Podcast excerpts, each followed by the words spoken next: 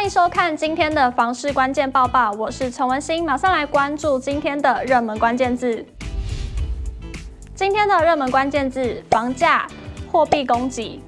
中央银行日前公布十月份的货币总计数，马上来看统计数据。其中 M 一 B 年增率降至 百分之五点一八， 创四年九个月以来新低 ；M 二 年增率则上升至 百分之七点三二， 是三个月以来新高，也是今年七月以来再次出现死亡交叉。央行指出，十月 M 一 B 年增率下滑，主因是活期性存款成长缓慢 ；M 二 年增率上扬，则是因为外汇的存款成长、放款与投资年增率提升所致。虽然数据可以反映股票市场的资金动能，不过也有观察房市的专家认为，可以拿来当作观察房市资金总量的重要指标。面对三月起美国联准会升息，台湾央行也跟着跟进。随着市场掀起的资金紧缩潮，七月 M 一 B、M 二 年增率为今年首次出现死亡交叉。当时专家就提醒要注意房市下行的风险。到了八月 M 一 B、M 二 年增率转回黄金交交叉，但九月又出现了死亡交叉。十月最新数据则是死亡交叉扩大。高原不动产估价师事务所所长陈碧源长期观察 M 一 B、M 二 变动率与房地产的关联性，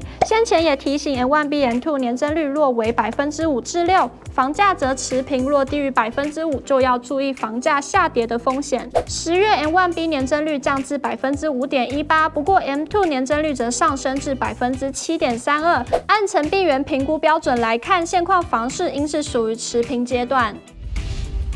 马上来关心今天的精选新闻。首先来看到美国近期公布就业数据优于预期，专家也给出回应了。美国今年以来多次大幅升息，股市震荡不稳，房市交易也趋冷。不过近期美国官方公布最新的就业数据却显示，美国劳动市场颇为强劲，经济前景似乎不会不好。不动产趋势专家法学博士钱世杰分析认为，美国就业蓬勃，经济似乎看似会好，但其实通膨依旧很高，所以联准会针对利率部分还是会缓升，并说到他们的利率政策也牵动台湾经济与房市，中长期研判国内房市仍会不好。接着来看到中央扩大租金补贴申请再次开放到年底。内政部表示，行政院今年七月推动的三百亿中央扩大租金补贴专案计划，为落实照顾租屋民众，强调符合资格者都可以申请补贴。为了扩大对经济弱势族群的居住支持，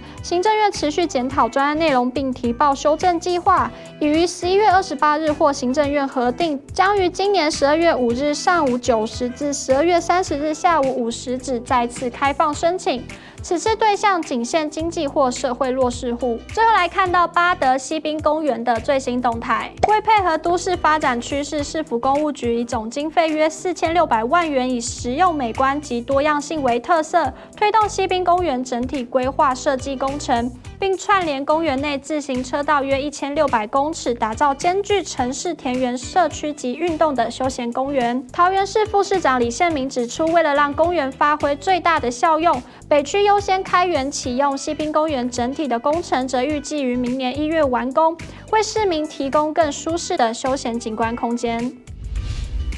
今天的买房卖房，我想问有网友提问买房的问题。该名网友表示，目前存款差不多有一百八十万，听大家都说明年房子会跌，想询问应该现在就买房，还是要继续存钱呢？有网友回应建议继续存，因为买套房脱手不易。也有网友回复，他是一名房仲，表示很多客人都在等房价跌，但会不会跌没有人可以肯定。若是要自住的话，万一没跌反而涨了，可能又得再赚再等，因此建议看到合是价格可以负担的就先买。如果你喜欢今天的影片，请不要忘记按赞、订阅，还有分享，并且开启小铃铛。我们下次再见。